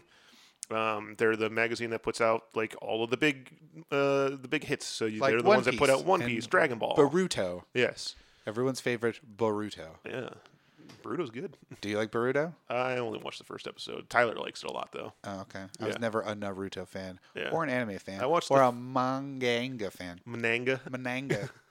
uh, but yeah, so it's going to have 20 games. They're all based on mangas slash mangas. Uh, we've got Dragon Ball, Saint Seiya, Fist of the North Star, Others, Captain Tsubasa, Kinnikuman. Ah, Kinnikuman. Yeah. I got a bunch of Kinnikuman stuff. Um, yeah, it just looks like a regular Famicom Mini. It's got a cool Dragon Ball Shonen manga manga cover box thing. It looks pretty cool. Uh, it's only going to be available in Japan, and it's going to cost uh, seven thousand nine hundred and eighty yen, uh, which is about seventy two dollars and eighty cents. Mm-hmm. You gonna try to import one of these? I might actually. I like. I wanted to get one of those also, just Just have, have it, it. to, like, it looks for cool. also display. It's a cool looking console. Yeah. Um, I like. I always liked the design of the uh, Famicom over the Nintendo. Uh, it's just there were certain aspects of it that were like really annoying, like how that uh, the controller is hardwired into the system. Like you can't take the controller out, Yeah. um, and the the cables were like really short Yep. on it. I remember. So it was a kind of thing where like you had to like have it right in front of you to play. So I mean, in Japan, like houses are designed not to be big like in the U.S. Yeah, which So, is like- why the controllers are short. Yeah, so like they didn't put a lot of thought into like we got to make sure it's like a ten foot cable. They're like, eh, like three feet's more than enough. Yeah, for. America and their mansions. Yeah, well, I mean that's why when they released it in America, they completely redesigned the system. Um, uh, but I mean, I always I always had like a, an affinity for that design on it. It just kind of looks a lot more interesting than a Nintendo, in my opinion.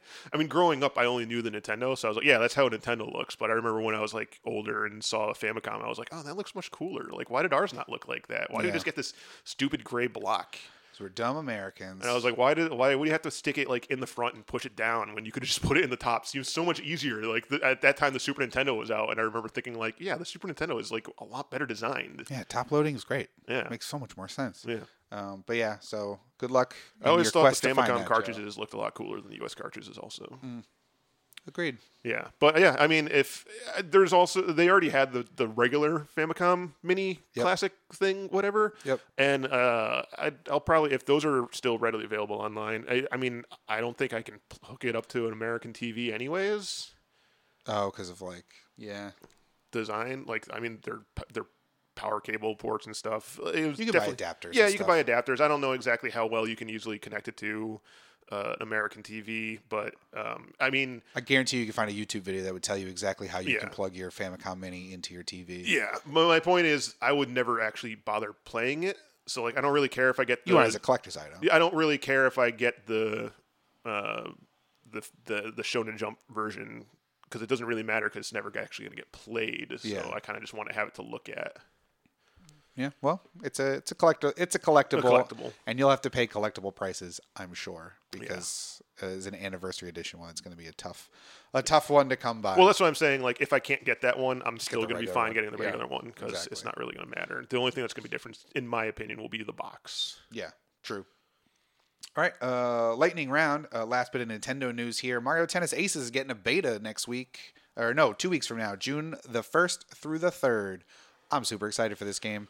I mean, not only did the, the beta get announced, they also showed off like the single player campaign stuff for it, and it looks really fucking good. Yeah, with boss battles and Like, all kinds of stuff. There's like crazy different match types and stuff. Yeah. It's it's everything that made me incredibly pissed off about the Wii U one, which had no, no content in it.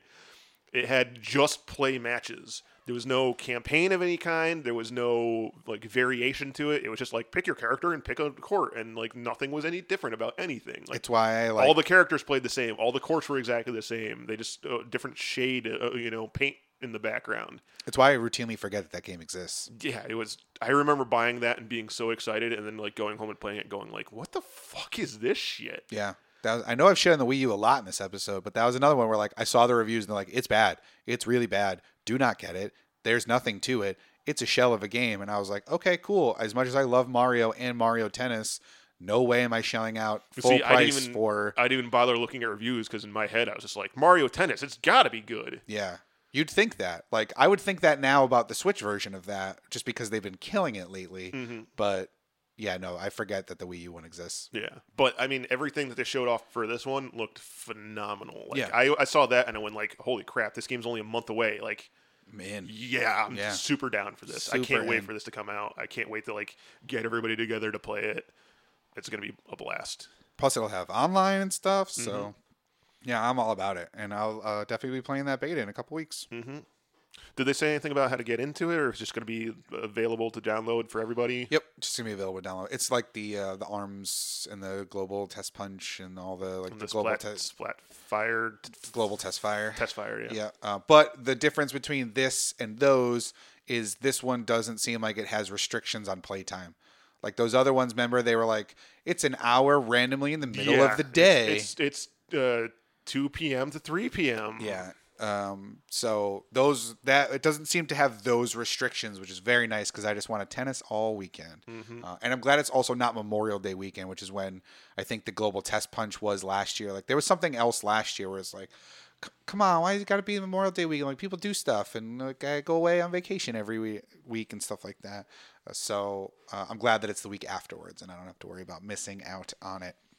Uh, see, lightning round uh, done with the Nintendo stuff. Moving on to a piece of Sony news uh, that hurts my Vita loving heart, uh, and that Sony has announced they are ceasing production of physical game cartridges for North America and Europe.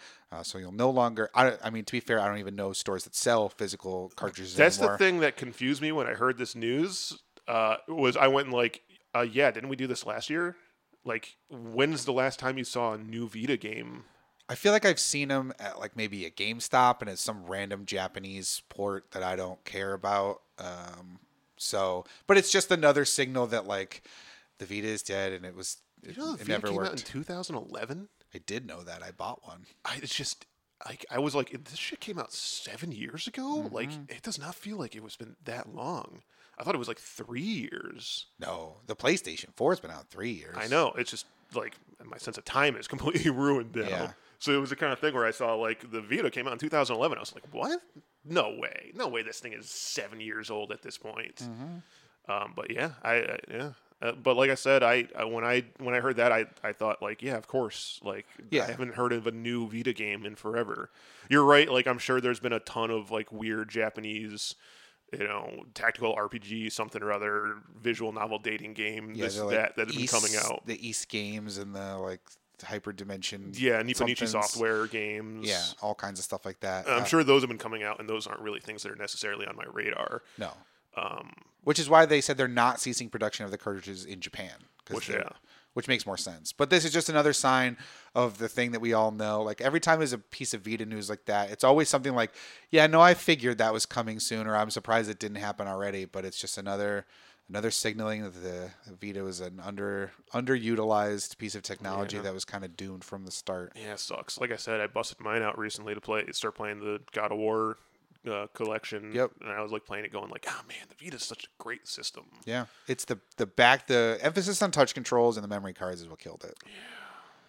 Yeah. It's a shame. Yeah, I mean it's true because I when I got God of War, like the first thing I had to do was like go through and like start deleting everything off of my thing because I only had like an eight gig memory card Yep. in it, and like I went online saying like "Ah, I should just buy a bigger memory card, and I went online and I was just like, what the hell, eighty bucks for a sixty four gig memory card? Like At this point, I could buy a, a, a micro SD card, like a 64 gig micro SD card for five dollars. Yeah. Like, why the hell is it so expensive? I need them to drop the price of those. Like I would love it because they're like I have so many free games from PlayStation Plus, and now now physical cartridges are going away. Not that Yeah, that so it's going to be constantly juggling, like erasing something on your thing to put something else on. Constantly juggling, meaning every six months when I realize there's something that I want to go back and play. Which is why I like. I mean, for one thing, it's they're cheaper, but um, for the Switch, like I don't want to buy a digital version of games. No, I want to have the cartridges just because of that like aspect of not having to like worry about filling it up and not being able to like expand the memory, uh, you know, appropriately. yeah, but those but the the cards for that are much much cheaper because they're readily available. They're not proprietary technology, which was always the Vita's problem. Is it's Yeah. a proprietary Sony memory card. Yeah. It was the same thing with the memory stick duos on the PSP. Like at the very least, those were also for Sony cameras, so those could be found a little bit cheaper. But these are only work on the Vita. I want them to drop the price so badly because it's like, please, let me just have a giant ass thing that I can play all of my games on. But they'll never do that because they. I mean, why suck. bother? It's dead. Yeah, well, to be why bother to keep it at the price it's at? Clearance that shit out. Let me go That's buy a 128 gig, like whatever little memory card it is, so I can put all my games on there. Never have to worry about it ever. And it'd be again. funny because like if they did that, it might have actually revi- like revitalized the fucking Vita at that Hell point. yeah, would people would be all about that. I wouldn't Yeah. be hesitant to like buy these games or like try these new things, but we'll never get it because the Vita's dead and we're all sad about it, especially me. Uh, lightning round, Joe. Now this would normally be reserved for something that is a main topic, and we'd be talking all kinds about it.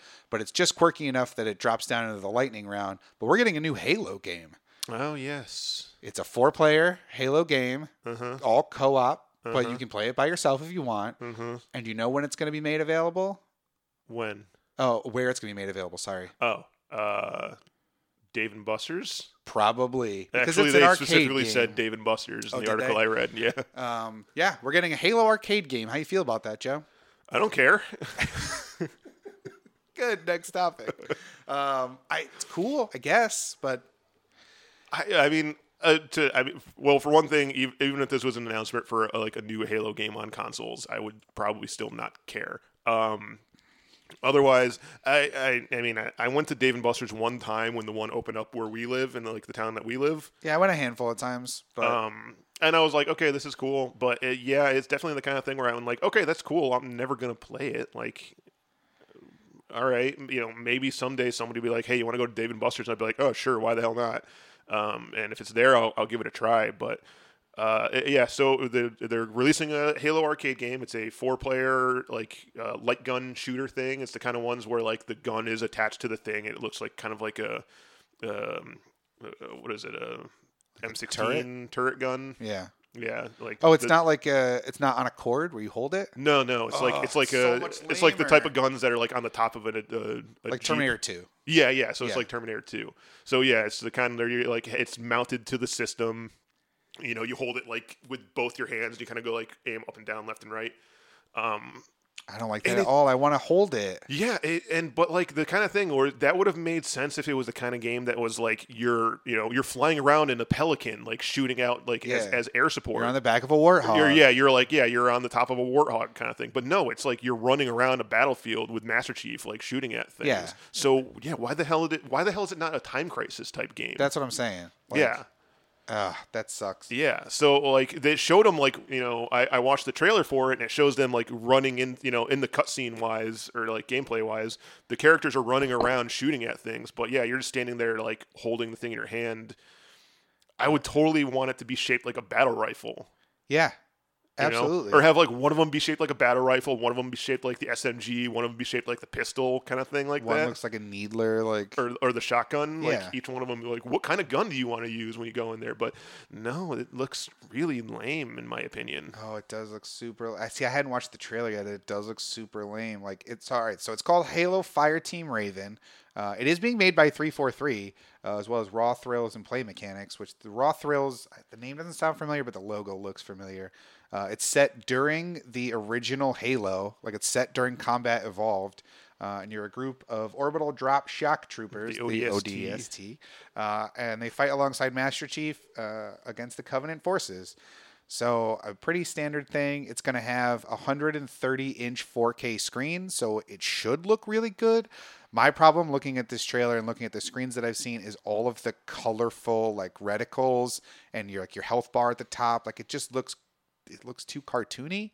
In addition to the Halo stuff, like the Halo HUD normally looks very like it's flush. It looks fine. Like it, you don't notice it doesn't stand out. This stands out like crazy to me. Like with all the different like neon colors and stuff. Um, and seeing these guns now is just oh, it's just lame. I don't like it. Yeah, it's a really weird design choice. Like it could have been done so much better. Yeah, there's a lot of things about this I do not like. It definitely looks like it's a lot of stuff that might have been repurposed from other like arcade games that like they had made in the past. Like they just kind of used the assets and stuff from other arcade games they made. I don't know what other arcade games these people have made because I haven't been to like a modern arcade in a really long time. Yeah. Um, but uh, yeah, I just remember watching the trailer going like, uh, this could have been so much better. Uh, apparently, you can also scan a QR code to connect your arcade gameplay with the online Halo Waypoint service. Oh, So you okay. can connect it to other Halo things that you do. Yeah, I mean, do you know how Halo Waypoint works? It's just a, a hub that like keeps track of all of your stats, so it has all of your like kill ratings and ranks and how far you got in the campaign for all the other ones, and it gives you kind of like a, a cumulative level of how much you played in the other arcade game or the other Halo games. Um, so yeah, I guess you get to just kind of add that to it as well. Yeah, so the game is in development. It's been in development for years. Players get their first glimpse at Fireteam Raven this summer at Dave and Buster's in the U.S. and Canada, Mm-hmm. um, and then more arcade locations in the fall. So it's Dave and Buster's first. It's a timed Dave and Buster's exclusive. You know, we don't talk about those enough. Those timed Dave and Buster's exclusives. Um, you gonna try it? We're gonna go down. We're gonna try it. Ah, I mean, maybe if we hear something about it being added, I, I, I guess I wouldn't be I wouldn't be like, no, I don't want to go Dave and Buster's. I'd be like, yeah, sure, fuck it. Can I Like, find my card and see if I'm pretty sure I have a card around here with money on it, and I have no earthly idea where it is. Yeah, me too. I don't know if there's any money on it. I think I, am usually kind of like determined to spend everything on it, but I know there's tickets on it. I know that. Yeah. Like I know I could go get a bouncy ball or something. yeah, Like I know I've got a little fake mustache. Yeah, I know I've got tokens, uh, witch fingers or something. Like I know I've got tokens on there for for prizes. So I'll have to I'll have to loot around in here and try to find it. But yeah, Halo, Fireteam Raven. Um, so sorry, no Halo Six yet, but I feel like that'd be a big E3 thing to confirm that. Although it didn't last year they had like a hey it's Halo, but we have no other information other than it's a Halo game. At, what was this? at E3 last year. That they had like, another Halo that they were working on? I feel like there was a trailer. Maybe that was several E3s ago, and I'm just Was that Halo. Wars 2? Oh, might might have been. But I feel like it was just a thing where it was like you saw just a Spartan, and you're like, oh, cool Halo. But Yeah, maybe it was, maybe it just was uh, Wars 2. Uh, all right, so more Xbox stuff. There's a new Xbox controller coming out, and it's not the Duke, which we've talked about and seen. And I just Which saw recently. did just come out. Is it out out now? Yeah, I think it came out this week. It's got like a little video screen in it. Like when you turn yeah, it on, I remember it, they like, said that. Like, It's got the loading screen from the original Xbox as it like powers up. Yeah, I think it makes the noise too. It does. Yeah, Yeah. I saw a video of it. Um, but no, this one is. Uh, I like the idea of this one. It is for uh, people with disabilities, so it's customizable. It's got big, like giant select buttons and like A B buttons and stuff like that. And it's basically to help people who um, who are handicapped and can't play with modern controllers. Uh, and so that they're I coming out. I thought it was that. a new DJ Hero game. It did look like the yeah, like the the controller itself. If you haven't seen it, it basically just look like a big. It's a big square with two big black circles on it, which I'm assuming are act as. I didn't watch the trailer or anything It's A like and B, that. I think. Oh, that, that's A and B. I thought that was like I thought it acted as the um, left and right joystick. Uh, Like instead of there being a joystick, you just move your hand across like the pad. No. Well, because the problem, yeah. So it's uh, let's see, puts disabled players back in the game. So it's hundred dollars. The Xbox Adaptive Controller lets you plug in gadget the gadgets you need. It's all about accessibility. So let's see some of the bigger pictures. Oh, it looks like you still use the regular controller as well. yeah. So they have a D-pad here, and there's other stuff. Uh, trying to think, but there's all kinds of ports and stuff on the back um, that let you that let you plug in other things. So like foot pedals and stuff that you would. Jesus. Yeah. Oh, that's not gonna work. I was trying to zoom in for you, Joe. That's the biggest picture I got. But yeah, see, you see all the different like X, Y, B, A. So Yeah, it's all like the buttons and stuff on it. yeah. So you can plug in all these different things to it depending on what a person's specific needs are. Oh, Um, interesting. Yeah. So there's like So that's why it's called the adaptive controller. yeah, because I think there's like you can do like foot things and stuff like that. Good- I mean, when they said that, I was like, uh, you know, a controller for disabled people. I'm like, not all people are disabled in the same way. So I was like, I don't know exactly.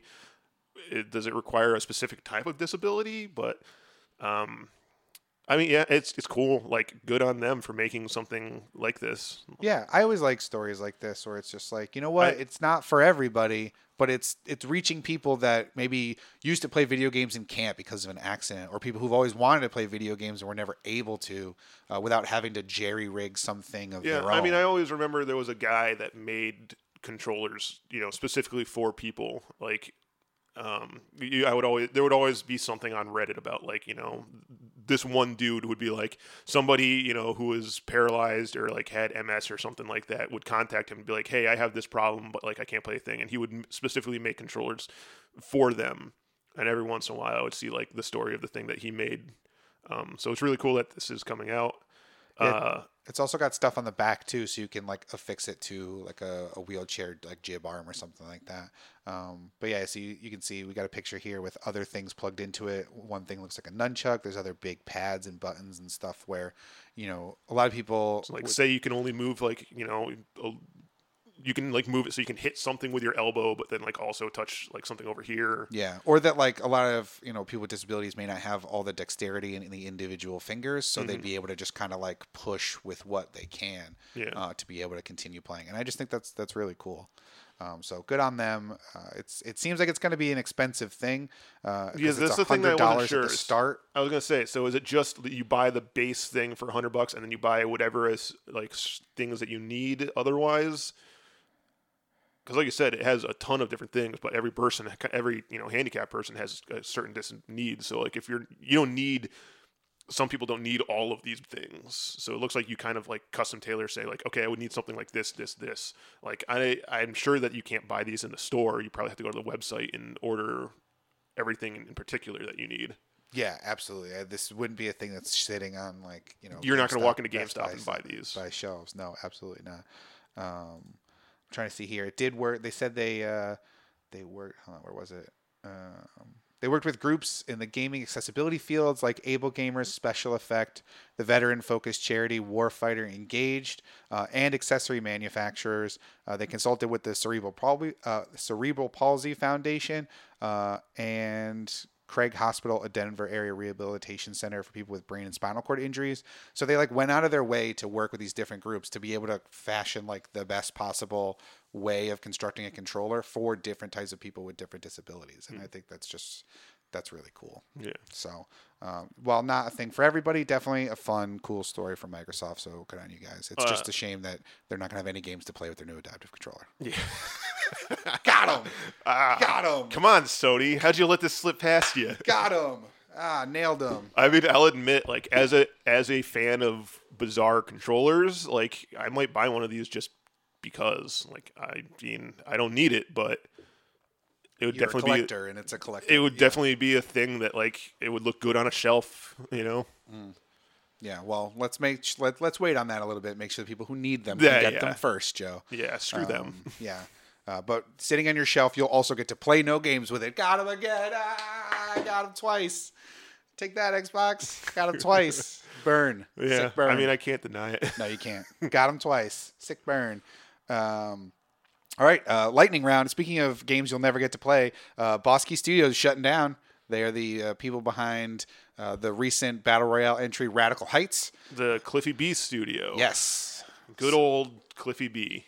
And uh, what did he do before? What was what did Rad- Radical Heights replace? Was that Paladins? No, No, that uh, was uh, Lawbreakers. Lawbreakers. That's what it was. Lawbreakers was their first game, uh, and then they quickly turned around and cranked out um, Radical Heights, uh, and it was out for what, like a month before they announced they're closing down. I don't even know if it was a month since Radical Heights came out. It's about a month. About a month, yeah. Yeah. So uh, clearly, it did not take off the way that they hoped it would. No, which is uh, surprising. I liked the aesthetic and the look of it, but it was super buggy, almost impossible to play. Like nobody was having fun with it. Yeah, because I mean, like I said, didn't they say like they turned around and made the game in like six months or something? Probably. They like cranked it out really fast. Yeah, I like the idea of it though, with the money carrying over and all the different stuff like that, uh, like the banking, and I like the like the '80s vibe to it, and could ride around bikes, and like it just it looked really cool. But uh, yeah, it was buggy as all get out, and, and all- nearly impossible to play, and not worth it whatsoever. Yeah. So poor Cliffy B can't catch a break. Uh, I mean, I talked about this before. Like Cliffy B is notoriously known for being a huge douchebag, so I don't particularly feel bad for him. I feel bad for the employees at That's- the studio. yeah, that's what it But really when is. I like saw like Cliffy B post thing about thing, I kind of went like, douche. Got him. Yeah, Showed him. yeah. I showed him by not buying any of his games. Yeah, what a jerk. Uh, no, I mean I don't know. I haven't even heard necessarily the stories of it. I know you've talked about it before, but uh, yeah, Ask, ask Tyler about it. He like hated Cliffy B. he seemed always kind of smarmy, and that always turned me off to it. It was just like I made Gears, and you all love Gears now. Love me too. Yeah, and then, like uh, there was a whole thing about him shitting on like Xbox. Um, Why? Because they have no games. Got him a third time. Ah, you didn't even see it. It came out of nowhere. Got him. Got him um, again. Yes, Triple yes. burn. Yes. Yeah. uh, like yeah, like he you know he made his name off of making gears and stuff on the Xbox, and then whatever his next game that came out after that like was only on uh, PS4 and uh, computers, and like everyone was kind of like, why aren't you making it on Xbox? He was like, fuck Xbox, Yeah. fuck Xbox gamers and stuff, and everyone was kind of like, whoa, dude, like. I wonder if something happened behind the scenes between. I'm them, sure. like- I'm like I'm sure, but yeah, but it, it, it, it, felt like it was for yeah. For one thing, it wasn't professional, and another thing, it kind of like spit in the face of like the people that made him famous. Well, not even necessarily like you could say fuck Xbox as a company if you really wanted to. Like if they wronged you in negotiations or they kind of were like, whatever, we can make games. We don't need you. We'll make it Gears without you. Like we can do whatever we want. It's our game. You know, screw off behind closed doors. You then take that out and make it public. That's kind of shitty. But also, you're kind of shitting on the gamers who plays those, who got those systems because you were on them. Yeah, but people. And- There's a lot of people that bought Xboxes for Gears of War. Yeah, and now you're saying like, yeah, fuck Xbox, which in turn kind of says fucks Xbox gamers, which is you know kind of a slap in the face. and then someone's- also he just was kind of like a smarmy like Instagram douche. Yeah. Like you know, uh, here I am with like with my jet, private jet, and stuff like that. yeah, it's got lancers on it. That's cool, right? Yeah. Um, but yeah, Check out my new sports car I just bought, kind of thing. yeah. Well, but it's uh, you know, I guess he didn't get three strikes. He just got the two here, and uh, the, the studio shut down. I'm sure those people will find work. Hopefully, it sucks losing a job. And I mean, it's one of those things where like once he announced it, that all the game studios are saying like, "Hey, send your resumes like Yeah. to all their employees." Yeah, especially people who are working on battle royale or hero shooters or whatever. I'm sure will be like, yeah, you guys have experience. Like, come aboard. Like, we'll we'll take we'll take good workers. So, uh, hopefully, everybody there lands on their feet. Uh, depending on your thoughts of Cliffy B, maybe you hope he doesn't land on his feet. Who knows? But uh, it sucks losing a job. Sucks having a studio. Well, this is. Down, I mean, so. he's he's he like quit gaming like two or three times already. Yeah. The kind of thing where he's just like, I'm done making games. Like, I'm just gonna go, and then he like comes back saying like, Hey guys, I'm back. Like, play my game. And then he's like, Fuck games. I'm done with it. And like, Yeah. I'm gonna go do something even better with my time. And then he comes back and says like, Hey guys, like, buy my new game. And everyone kind of goes like, Yeah, fuck you, man. Yeah, we tried. Yeah. Nice try, man. Um, yeah. All right. Well, uh, lightning round. This will be the last item on the lightning round for this week. Uh, Steam is cracking down on adult content in their games and have been threatening people to take their games down, Mm-hmm. which surprises me because it seemed like Steam was a very open, do whatever you want kind of atmosphere. No, I mean it's always been that way. Like, uh, um, especially like Gabe Newell has always kind of gone to bat for things when like people tried to get games shut down and stuff like that. He was usually like, "Nah, fuck it. Like, we're definitely putting this out." He seemed more of a games as artistic like expression kind of thing, where it's like, listen, you may not agree with the, The content, content. but guess what? Like, it's their game, and there are people who are into whatever it is that this is, and like, obviously, there's limits, and you're not going to put you know super controversial things. Or, I mean, or- they've done that though.